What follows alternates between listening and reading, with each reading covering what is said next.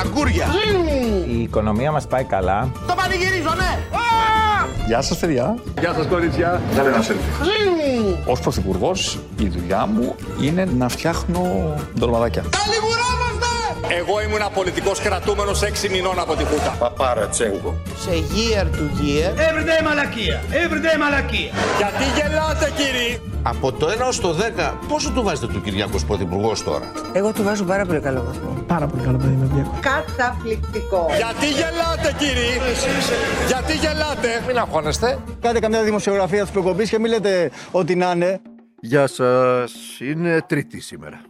11 Οκτωβρίου 2022, το σωτήριο έτος 2022.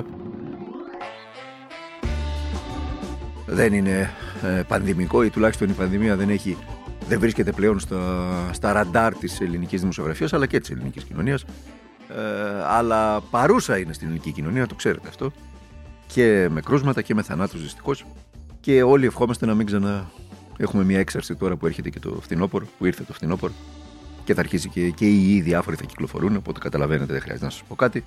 Ε, Α ευχηθούμε να μην πέσει και αυτό το κακό στο κεφάλι μας. Ε, φτάνει πια. Τόσα κακά που έχουν πέσει μαζεμένα. Οπότε πάμε στα, στα κακά που είναι στο κεφάλι μας αυτή τη στιγμή και δεν είναι άλλο από την ακρίβεια. Δείτε τώρα να σας πω κάτι πάρα πολύ συγκεκριμένο. Ε, το διάβαζα σήμερα, το έβλεπα σήμερα μάλιστα στα νέα, είναι πρωτοσέλιδο. Πρώτα συνέστησαν στον κόσμο πριν από μερικές εβδομάδες ο, ο υπουργός της καρδιάς μας, ο Άδωνος Γεωργιάδης. Θυμάστε που έλεγε τον κόσμο να αντικαταστήσει τους καυστήρες φυσικού αερίου με καυστήρες πετρελαίου; Ω μέτρο, διότι το φυσικό αέριο έχει φτάσει στο Θεό η τιμή του. Θυμάστε, πριν από μερικές εβδομάδες το έλεγε αυτό. Και μάλιστα είχε γίνει ολόκληρη συζήτηση στη δημόσια σφαίρα για το γεγονός ότι δεν είναι δυνατόν κάθε 10 χρόνια να λες τον κόσμο άλλαξε τον καυστήρα, κάνει το πρώτο φυσικό αέριο γιατί είναι πιο φθηνό, μετά κάνει το πετρέλαιο γιατί είναι πιο φθηνό και μετά ξανά άλλαξε το γιατί ενδεχομένως ξαναπέσανε οι τιμές. Δεν είναι πολιτική αυτή. Έτσι, τι είναι οι καυστήρες; Να τις αλλάζει κάθε 10 χρόνια. Αλλά τέλος πάντων εντάξει, ας το δεχτούμε, ας κάνουμε μια υπόθεση εργασίας και ας δεχτούμε ότι ήταν ορθή αυτή η σύσταση. Ε, λίγες εβδομάδες μετά, σήμερα τα νέα στο πρωτοσέλιδό τους δημοσιεύουν ένα ρεπορτάζ, και είναι και ορθό το ρεπορτάζ, δεν είναι λαθασμένο, ε, για τη συνολική δαπάνη μιας τετραμελούς οικογένειας.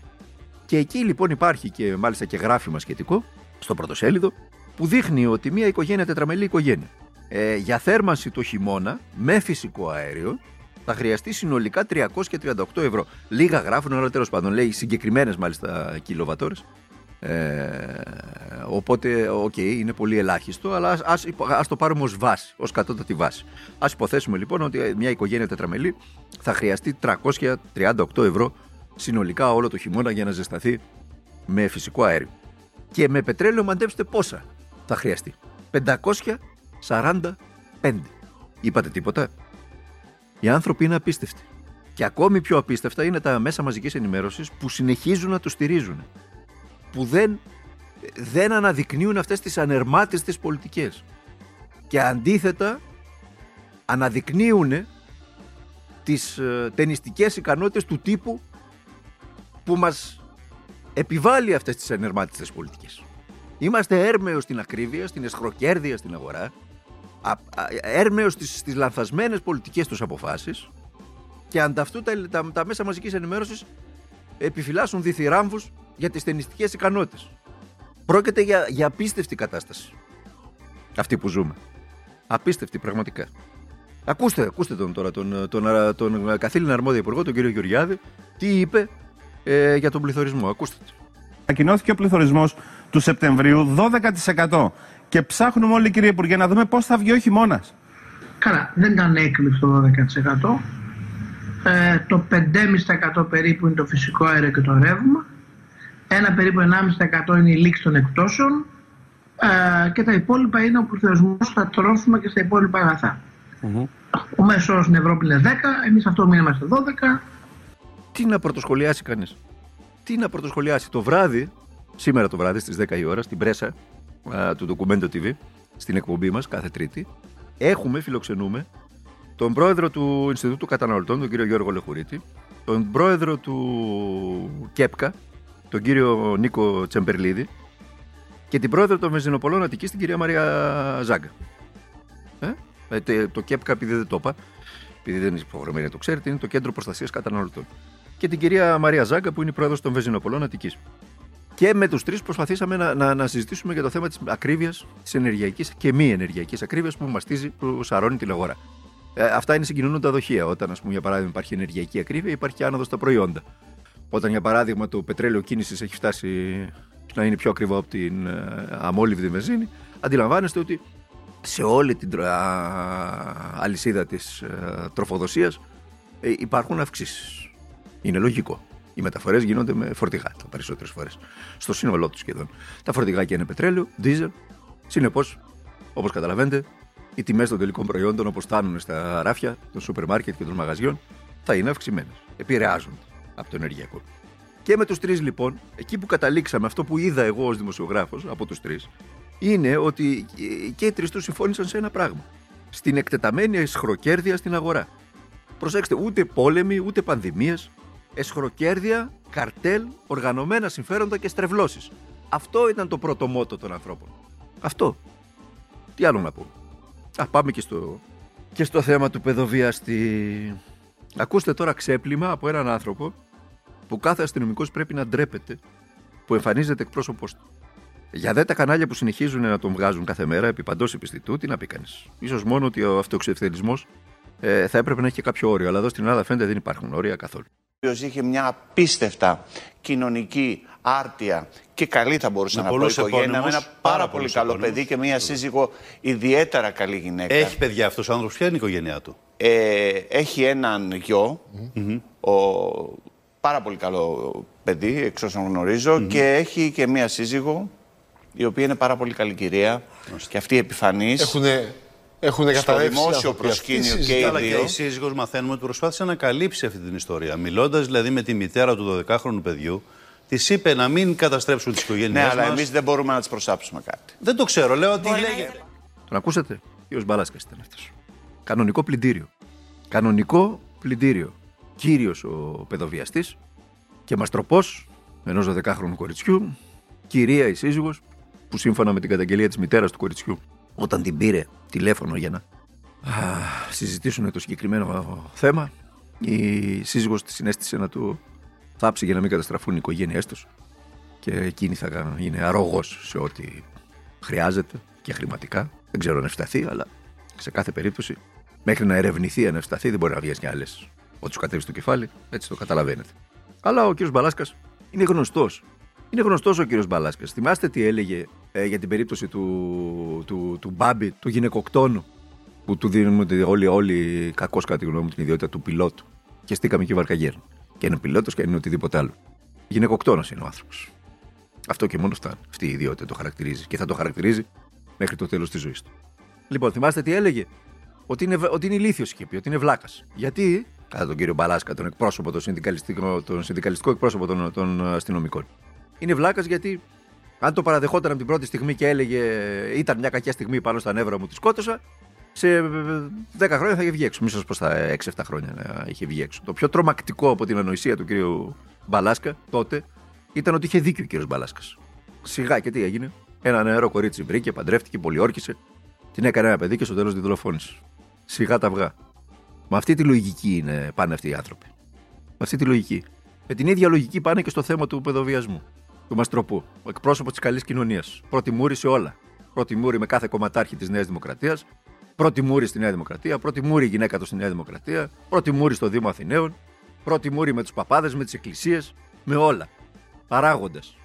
Και από πίσω βλέπετε τι γινόταν. Και κανένας, τίποτα. Τίποτα. Ακούστε, ο πραγματικός γολγοθάς αυτού του παιδιού ξεκινάει τώρα. Τώρα ξεκίνησε, όχι πριν, τώρα.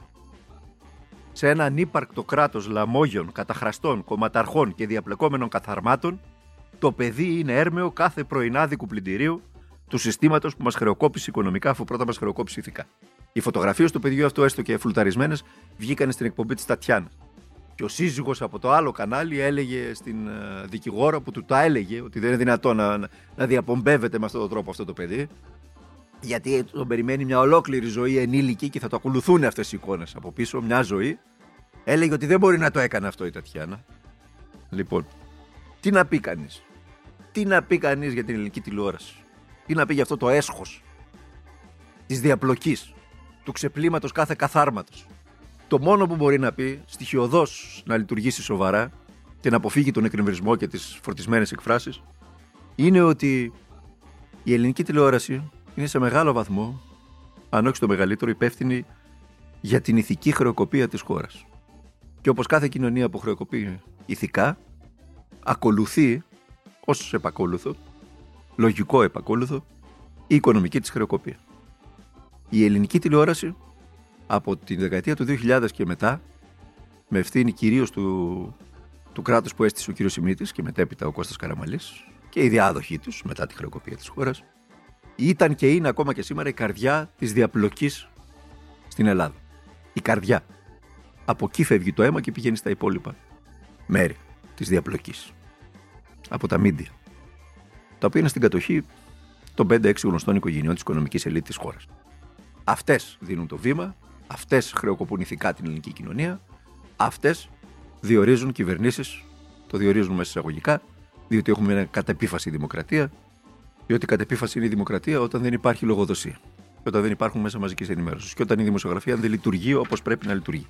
Η δημοκρατία είναι μια κατεπίφαση δημοκρατία. Μια προβληματική δημοκρατία. Που μπορείς να τη μανιπιουλάρεις και να τη οδηγήσει εκεί που θέλεις εσύ. Δεν είναι μόνο ελληνικό φαινόμενο, είναι παγκόσμιο φαινόμενο. Για να μην γκρινιάζουμε για την Ελλάδα, ως να ζούμε σε ένα δίκαιο πλανήτη. Αλλά στην Ελλάδα το έχουμε ξεπεράσει. Πάντοτε. Καθ' υπερβολή είναι τα πάντα. Λοιπόν, Συνεχίζουμε πάντως για το θέμα που είπαμε να αναμένουμε τα ονόματα των 213 ατόμων που ήρθαν σε επαφή με τον 50χρονο. Αφού είχαν δει πρώτα το πορνογραφικό υλικό που ανέβαζε αυτός. Και αφού σύμφωνα με τον κυβερνητικό εκπρόσωπο, τον κύριο Οικονόμου, σήμερα στο briefing, είναι θέμα τιμής του νομικού μας πολιτισμού να δημοσιοποιηθούν τα ονόματα όλων αυτών που διεκδικούσαν να πάρουν σειρά για να βιάσουν το 12χρονο κορίτσι, έτσι είπε ο κύριος Οικονόμου, συμφωνούμε απόλυτα μαζί του. Αναμένουμε τη δημοσιοποίηση των ονομάτων. Προσέξτε όμως τώρα μια λεπτή διαφορά.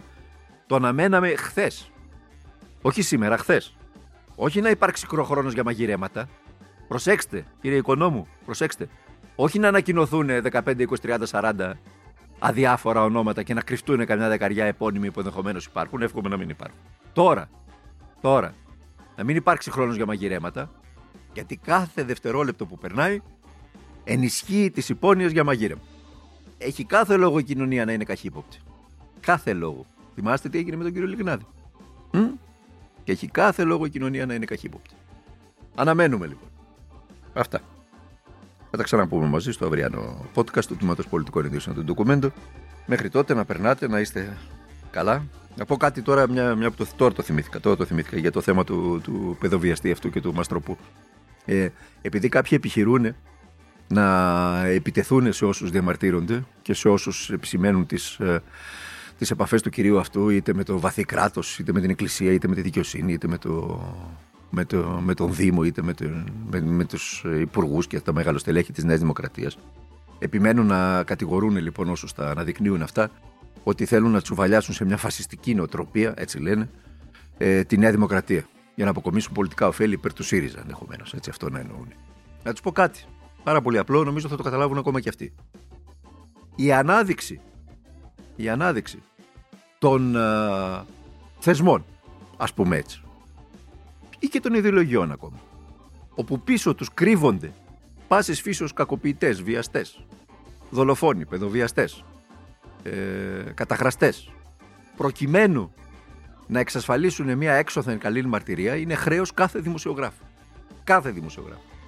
Μα κάθε δημοσιογράφου. Είναι χρέος του δημοσιογράφου να αναδεικνύει τις ρεβεράντζες ενός παιδόφιλου με πολιτικούς.